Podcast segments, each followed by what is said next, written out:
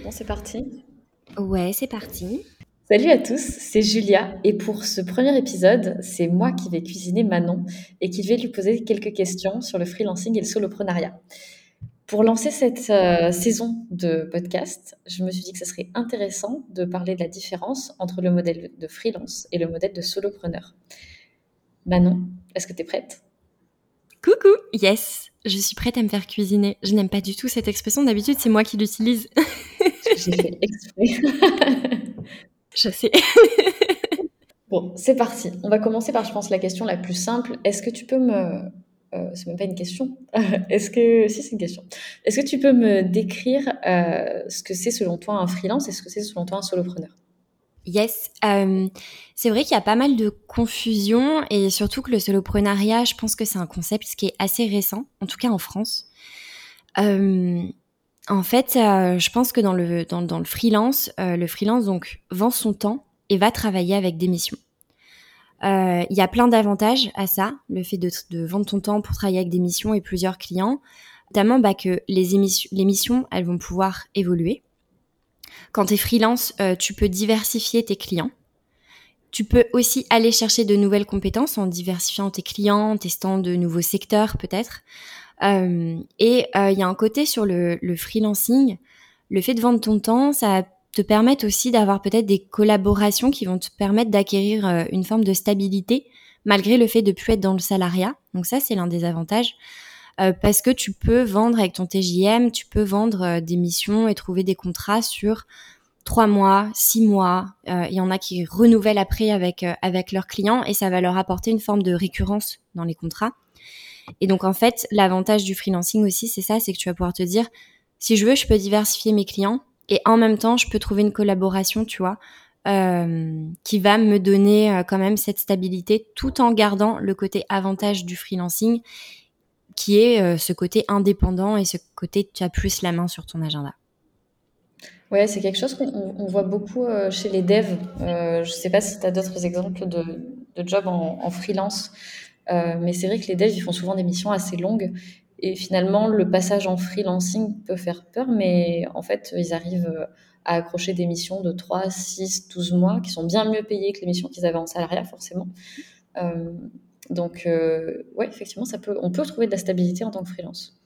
Ouais, j'ai une copine euh, justement qui s'était lancée dans, en freelancing alors qu'elle était dans la com.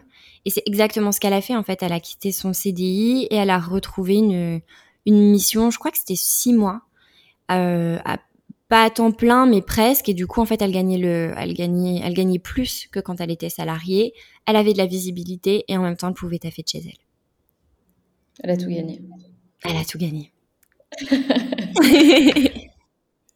Et du coup, les solopreneurs, qu'est-ce que c'est euh, euh, bah, Qu'est-ce que c'est selon toi un solopreneur? Euh, Alors dans le soloprenariat, il y a encore, euh, il y a encore souvent Euh, au début, tu vends, tu vends ton temps. donc il y a beaucoup de solopreneurs, par contre, qui vont vendre leur temps moins en mission, mais plus en coaching, en bootcamp ou sur des missions plus courtes ou plus ponctuelles parce que le but du solopreneur, ça va être vraiment d'essayer de décorréler son temps à ses revenus. Et en général, dans le soloprenariat, euh, tu, vois vraiment en fait ta personne comme un business que tu vas étendre. Et donc, va y avoir aussi toute une partie de soit de création de médias, soit de création de produits pour justement euh, bah, que, ces, que ces médias ou que ces produits viennent travailler pour toi, pour que toi, tu puisses passer moins de temps physique avec des clients, en fait. Et comme le freelance, le solopreneur reste seul dans son business, donc t'embauches pas, tu passes pas en mode euh, startup, euh, mais tu vas pouvoir aussi venir déléguer des tâches à d'autres freelances. Par exemple, euh, moi, c'est ce que je fais avec le podcast, où des fois, je vais déléguer euh, le montage, tu vois, quand, euh, quand j'ai des coachings ou que j'ai beaucoup d'épisodes d'avance, ou des tâches administratives. Donc, en fait, c'est essayer vraiment de, de, te concentrer sur ta vision long terme, de bâtir comme si c'était que c'était après un peu ton image que tu allais vendre à travers de produits, de médias.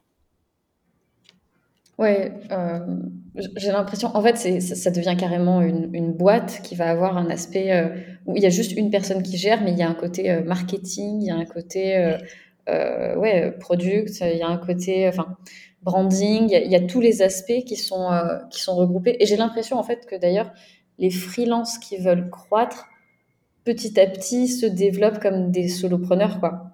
Euh, mm. Ils vont pas forcément jusqu'à la création d'un autre produit et donc de décorréler leur temps euh, et leur euh, et leur euh, et leurs revenus. Mais dans l'idée, c'est un petit peu tu, à partir du moment où tu vas être indépendant, dans tous les cas, tu vas plus pouvoir jouer sur un seul tableau qui va être développer ta compétence pratique et l'exercer. Il va falloir développer d'autres aspects pour te faire connaître, valoriser ton image, pouvoir euh, augmenter tes, ton TJM, tes prestations. Mm, mm. Euh, complètement. J'ai l'impression qu'en fait, c'est l'évolution plus ou moins naturelle de, de, chacun des business si tu veux augmenter tes revenus. Ouais, tout à fait. Ok, et du coup, j'ai une question. Est-ce que tu penses que le, le, média est une euh, nécessité pour un solopreneur? En fait, pour, le, pour le solopreneur, il y a souvent la partie média, enfin voilà, ou, formation, en tout cas un produit qui travaille pour toi. Est-ce que c'est obligatoire euh, Bah en fait, comment En fait, ça va être vraiment le levier qui va te permettre après de vendre euh, tes produits. Puisque justement, tu vends ton image à toi, ta compétence à toi. Euh, le fait de commencer par créer une communauté, en fait, via le média, de fédérer, de montrer ce que tu fais, de montrer ta, de prouver ta légitimité à travers ton média, va aider à, lancer un, un produit. Euh, après, peut-être que quelqu'un peut avoir beaucoup de chance et, de sortir de nulle part et dire euh, voilà mon produit, euh, achetez-le, tu vois. peut-être que ça fonctionne pour certaines personnes. En tout cas, je pense que c'est un levier où quand on veut tendre vers ça, que c'est bien d'utiliser, quoi, que ça facilite après beaucoup les choses pour la suite. C'est vrai que c'est un levier qui regroupe plusieurs avantages, c'est que c'est complètement gratuit et que tu n'as besoin d'aucune autorisation, il te faut un accès Internet un ordi ou un téléphone et était lancé. Quoi. Yes.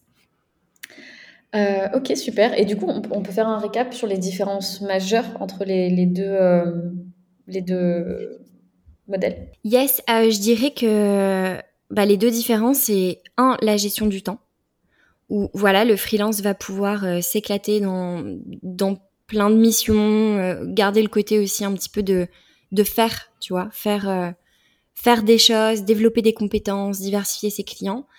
Euh, alors que le solopreneur, je pense qu'il y a quand même une, euh, une vision qui est de comment est-ce que je, je, qui va être de comment est-ce que en fait euh, j'arrive à faire fonctionner mon business en y passant le moins de temps possible avec des clients en fait. Donc la gestion du temps et aussi bah, toute la partie création média, produit ou formation pour pouvoir augmenter justement tes performances sans avoir à réinjecter du temps. Euh, donc ça peut être bah, justement l'épisode de podcast euh, qui peut être sponsorisé sur le long terme, un blog, la formation, peu importe un produit. Ok, super. Euh, je vais passer du coup à la deuxième question. pourquoi, selon toi, ces modèles explosent? Parce que c'est vrai qu'on a vu le, freelancing et le terme solopreneur exploser ces dernières années. Et est-ce que tu penses que ça va durer? Alors, je pense qu'il y a plein de raisons qui font que, que ça a explosé ces, ces ces dernières années. Et je pense qu'il y a eu un petit peu un croisement entre, euh, il y a un ras-le-bol, il y a eu un ras-le-bol général des conditions du salariat, donc pas forcément du salariat, vraiment des conditions euh, qui ont été acceptées dans le salariat, et qu'en même temps, il y a, ça n'a jamais été aussi accessible, donc je dis pas facile, mais accessible euh, de se lancer. Donc quand je parle du ras-le-bol des conditions dans, dans le salariat, c'est bah, par exemple avec, euh, avec le Covid, je pense qu'il y a beaucoup de personnes qui ont vu que leur taf, ils pouvaient tout à fait le faire en remote. Qu'ils n'avaient pas besoin d'aller au bureau, qu'ils n'avaient pas besoin d'être de 9h à, à 18h euh, dans un endroit qu'ils aimaient pas. Et que plein de personnes se sont dit qu'elles voulaient pas retourner dans, dans ces conditions-là. Et, euh, et, je trouve que ça, ça traduit l'un des avantages du modèle du freelancing ou du soloprenariat, c'est bah, de pouvoir être flexible, en tout cas, dans la négociation de tes conditions et de dire, OK, en fait, si je, trouve des contrats freelance, euh, bah, je vais pouvoir négocier la partie remote, qui je pense est importante pour beaucoup de personnes aujourd'hui. Euh, donc je dirais qu'il y a ça. Il y a aussi justement moins le rapport hiérarchique qui va être super rigide, parce que quand tu es freelance, quand tu es à ton compte, tu as beaucoup plus la main euh, sur ton agenda. donc tu peux, en plus de un peu choisir le lieu où tu vas vivre, euh, tu peux choisir comment est-ce que tu vas organiser ta journée. En tout cas, tu auras beaucoup plus de le pouvoir de de le négocier que quand tu es salarié. Et tu vas pouvoir adapter ton business à ton style de vie. Je crois même que ça, ça fait partie de, de l'identité même du freelance, c'est-à-dire que on a, la boîte avec laquelle tu bosses n'a pas le droit de t'astreindre à des horaires de travail, euh, n'a pas le droit de t'astreindre. Euh, bon, alors probablement que si te font signer un contrat où il y a marqué que tu dois travailler de telle heure à telle heure, une fois que tu as signé, tu es un peu piégé, mais normalement, je crois que dans, dans le dans la, nature du, du, rapport entre freelance et l'entreprise, il n'y a aucune euh, possibilité de, de t'obliger à quoi que ce soit. Ouais, après, après je sais qu'il y a des boîtes qui forcent. Ouais. il faut les fuir. Red flag. Il faut les fuir. mais il y a beaucoup de boîtes qui, qui forcent, ouais. Mais, mais du coup, même si euh, il y, y, a une boîte qui demande ces horaires-là, voilà, tu vas pouvoir beaucoup plus négocier ou en tout cas euh, avoir plus de flexibilité qu'avant. Et je pense que aussi, bah, il y a plein de personnes qui aiment bien avoir euh, avoir leur routine euh, dans la journée et, de se sentir entouré par l'équipe de la boîte avec laquelle ils travaillent. Je sais qu'il y a des gens pour qui c'est super important. Mais euh, effectivement, tu as plus de, de liberté de, de, fixer tes conditions et d'adapter euh, ton business à ton style de vie. ce que tu peux pas faire quand tu es salarié au final, où, où c'est très très rare. Après, je pense qu'il y a le plafond financier. En fait, quand tu es salarié, tu as ton salaire, tu as tes primes, et, euh, et, et, moi, j'ai été salariée avant et, et, je connais plein de salariés. Et c'est vrai que souvent, pour faire un vrai gap, tu vois, pour vraiment monter tes revenus, tu changes de boîte ou tu renégocies. Mais en fait, euh, ça dépendra toujours de la négociation que tu as avec euh, le rapport hiérarchique dans la boîte. Donc ton salaire, il sera toujours à un moment limité. Euh, alors que là, en fait, quand tu à ton compte, euh, tu peux faire évoluer ton TJM selon tes compétences à toi, ton ambition à toi, ta relation avec tes clients, ta légitimité. Tu peux aussi avoir plusieurs clients et tu peux créer des produits, tu peux créer du média et tu peux venir diversifier tes sources de revenus. Euh, donc je pense que ça, c'est l'un des gros avantages qu'offre le fait de se mettre à son compte et que beaucoup de personnes l'ont compris et, euh, et tu dépends moins d'une seule source de revenus en fait. Complètement. Et après, euh, ouais, je rebondis sur ce que tu disais tout à l'heure de, de l'accessibilité, le fait de ça, je pense aussi que c'est pour ça que ça a explosé. C'est que avant, euh, avant pour prendre la parole, euh, pour prendre la parole dans les médias, il fallait déjà avoir une légitimité. Il, il fallait avoir du contact, il fallait avoir du réseau. Alors qu'aujourd'hui, en fait, on peut prendre la parole presque gratuitement sur euh, Internet tu peux aller te chercher des clients, tu as LinkedIn, tu as Instagram, enfin chacun recherche un petit peu le réseau qui lui correspond. Et c'est beaucoup plus facile de te créer un réseau, c'est beaucoup plus rapide. Euh, il y a plus de ressources aussi qui sont mises à disposition pour les freelances qui se lancent. Et à un moment, euh, je sais pas si, si toi, tu avais eu cette sensation-là aussi, mais c'était un peu... Euh, être freelance, c'était un peu le mode galérien, tu vois. De je trouve pas de CDI. Euh, je sais pas trop quoi faire entre deux contrats, donc euh, tu vois, j'avais beaucoup de mes potes il y a quelques années qui étaient, euh, bah là, je viens de me mettre en freelance pour faire mes preuves pendant deux trois mois, essayer de me débrouiller comme je peux, et après, dès que je peux, j'ai un CDI, quoi, tu vois. Ouais, je crois que c'est le besoin du retour à, la pseudo sécurité, au fait d'être, d'être, ouais, je sais pas, on se sent en sécurité parce qu'on nous a mis dans la tête que le CDI était une sécurité fondamentale. Et donc les gens tendent à y revenir euh, si euh, s'ils y ont été au départ. Enfin, j'ai l'impression qu'ils ont. Je l'ai vu plusieurs fois ça. Ouais. Et alors que maintenant, bah, il y a un vrai mouvement autour de ça et que et que les gens ont compris. Euh, que bah, tu pouvais avoir beaucoup plus de liberté. Et je pense aussi que le fait que les freelances, en tout cas que beaucoup de nouveaux talents se mettent en freelance, ça aussi rééquilibre un peu le pouvoir que les, que les boîtes avaient et qui font qu'il y a des bah maintenant en freelance tu peux vraiment avoir des bonnes conditions. Et que c'était pas comme avant on t'imposait de on sait que tu galères tu vois. Donc on va te payer ça. Non là c'est au contraire c'est si je suis à mon compte c'est parce que j'ai j'ai des compétences j'ai confiance en moi et, euh, et on, on, va négocier le, le TJM quoi. Exactement. La balance enfin le, la balle a changé de camp. D'ailleurs j'ai euh, j'ai j'ai vu un euh, un type de boîte quand je suis arrivée à Dubaï. Je ne sais pas s'il y en a en France ou s'il y en a dans d'autres pays. J'imagine qu'il doit y en avoir aussi aux US. Ça doit être un peu inspiré des US probablement. Euh, ça s'appelle, je crois, les High Trust Company. Et donc, c'est des boîtes qui, pour garder justement leur euh, talent, ont changé complètement de fonctionnement après le Covid. Donc, ce qu'ils font, c'est que, bah, effectivement, les, gens sont payés avec un salaire euh, normal, mais ils ont des incentives de salaire qui sont assez élevés. Ils n'ont aucune obligation d'horaire. Euh, aucune obligation d'endroit pour travailler. Ils ont juste des, bah, objectifs à remplir, en fait, euh, comme tu peux avoir toi personnellement en menant ta boîte. Et euh, ils mettent à disposition en plus des bureaux. Ça fait un petit peu bizarre, mais hop, je reprends.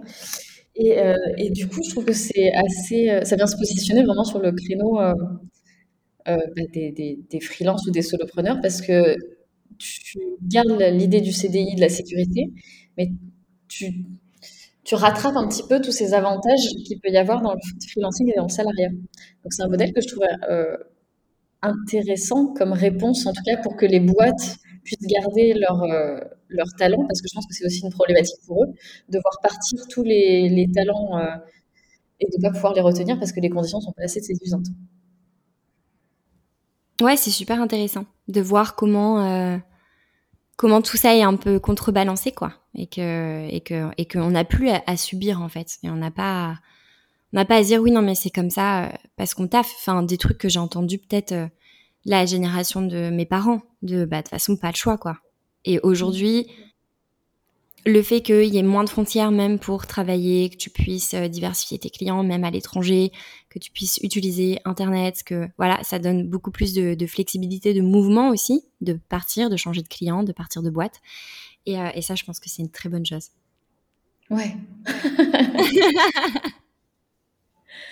Euh, je pense qu'on a fait le tour. Est-ce que tu as... Est-ce que tu avais d'autres idées?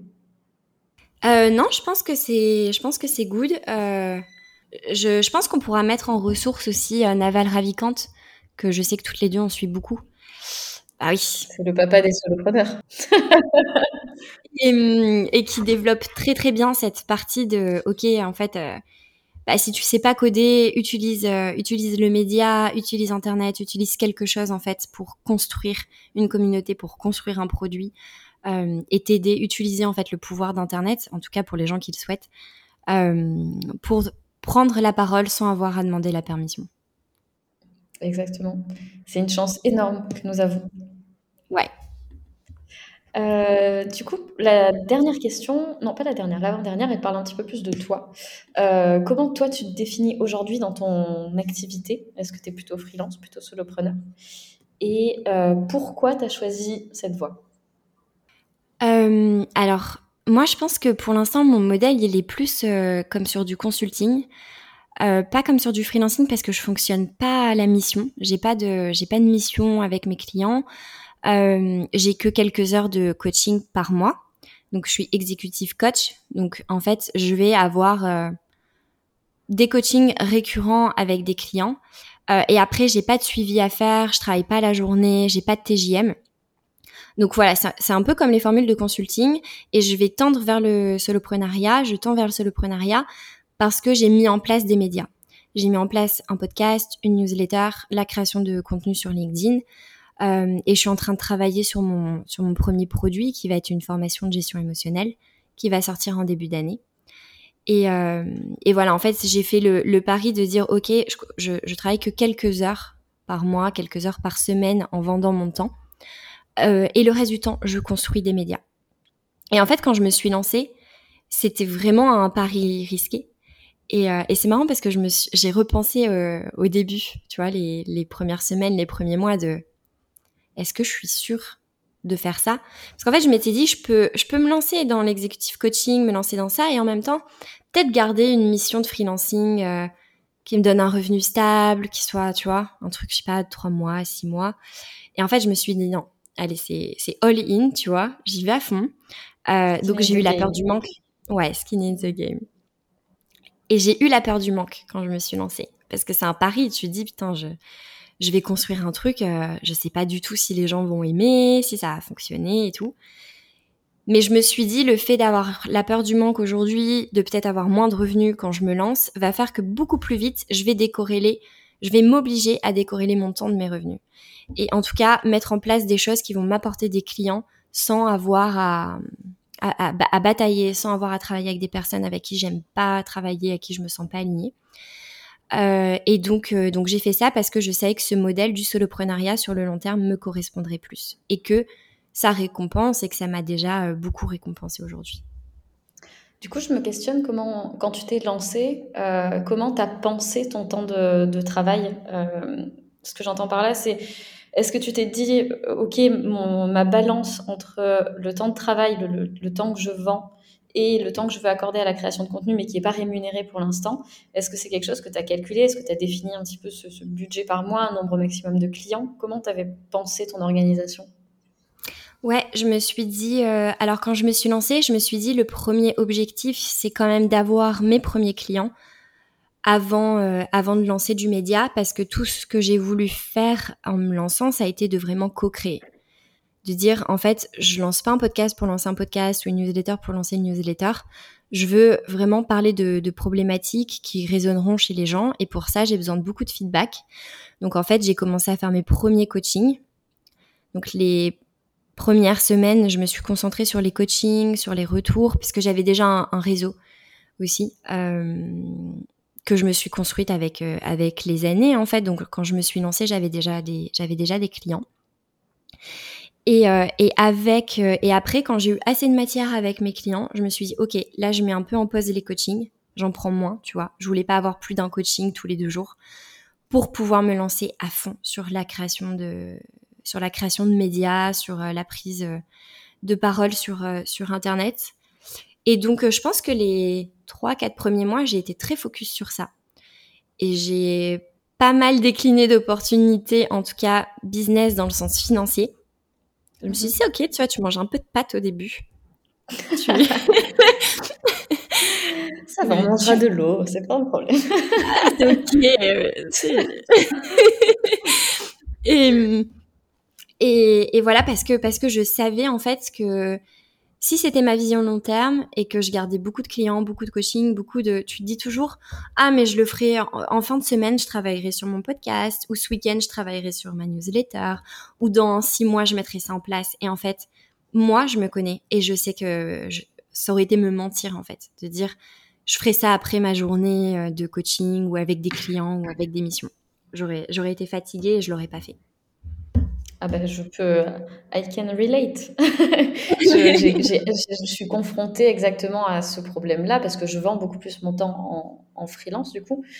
Euh, et, euh, et, créer du contenu, créer un média, en fait développer des choses qui ne sont pas immédiatement rémunératrices si tu n'as pas vraiment le temps dans ton emploi du temps, la semaine sur ton temps de travail, euh, en fait tu le fais pas ou tu le fais un petit peu mais pas suffisamment pour faire grandir le truc. Donc c'est vrai que je pense qu'il faut le voir comme, euh, comme si j'avais vendu ma journée euh, avec un client. Ben, il faut s'accorder ce temps-là pour bosser sur ton projet et, définir tes objectifs pour ton projet à toi, même si tu n'es pas rémunéré directement pour ça.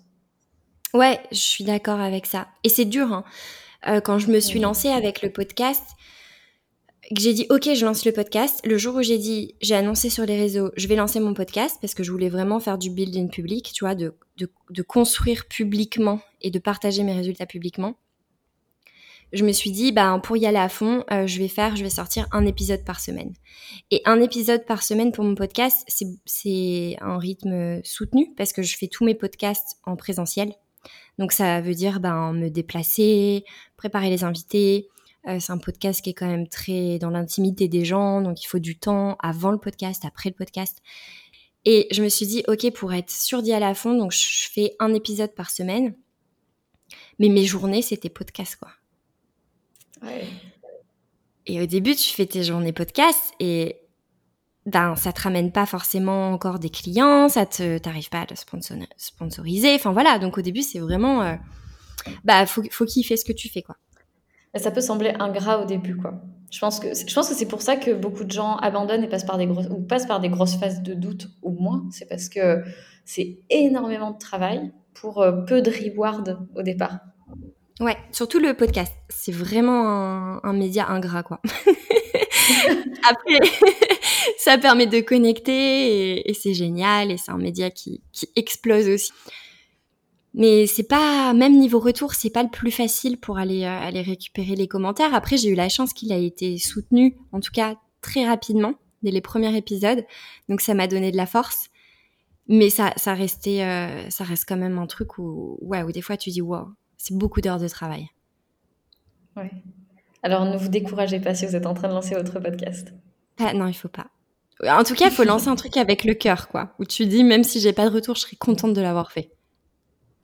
Oui, je pense qu'il faut être prêt au départ à, faire un peu euh, tout ça tout seul et, à se laisser du temps avant d'avoir des retours et, et être soutenu. Ouais. Bon, eh ben, merci pour ce retour d'expérience. Du coup, pour, euh, pour terminer cet épisode, euh, je vais te demander si tu as des recommandations de, de freelance ou de solopreneur à suivre, des ressources en fait à partager. Yes, alors pour toute la partie freelancing, il y a Lise Sliman qui a créé la freelance, euh, qui a créé Freelance Nomade. En fait, euh, sur ses réseaux, sur Instagram, sur son blog, elle documente tout son parcours. Elle a partagé des guides, elle a partagé des outils. Et ça fait déjà quelques années qu'elle est freelance et, euh, elle expliquait justement qu'elle voulait être freelance pour pouvoir voyager, pour pouvoir avoir ce côté liberté. Et, euh, je trouve que c'est très cool la façon dont elle, le, dont elle le partage et que ça rend très accessible les choses. Après, en solopreneur, il y a notre ami, il y a Elliot Meunier, qui a créé Atomic Thinking. C'est un très bon exemple. Euh, je suis en co-living avec lui en ce moment, enfin en co-living, en coloc, parce qu'on est qu'à deux. Euh, et c'est exactement le modèle du soloprenariat. Euh, YouTube, formation, livre. Il a très peu de réunions, il a très peu de, coaching en one-on-one. Euh, de temps en temps, il va avoir les, ces, euh, ces, meetings euh, avec les gens qui, ont, euh, qui se sont inscrits sur sa formation, mais du coup, il y a tout le monde en même temps. Si pendant une heure, les gens lui posent des questions, il a vraiment réussi à, à décorréler son temps de ses revenus. donc, je pense que c'est un bon exemple de, de, solopreneur. Et il délègue quelques tâches, montage, tout ça, mais sans avoir embauché personne. Et après, en autre ressource, peut-être pour creuser, je pense qu'il y a Justin Welch, qui est qui est un Américain qui a, saturé du modèle des startups et qui est passé à un modèle solo business.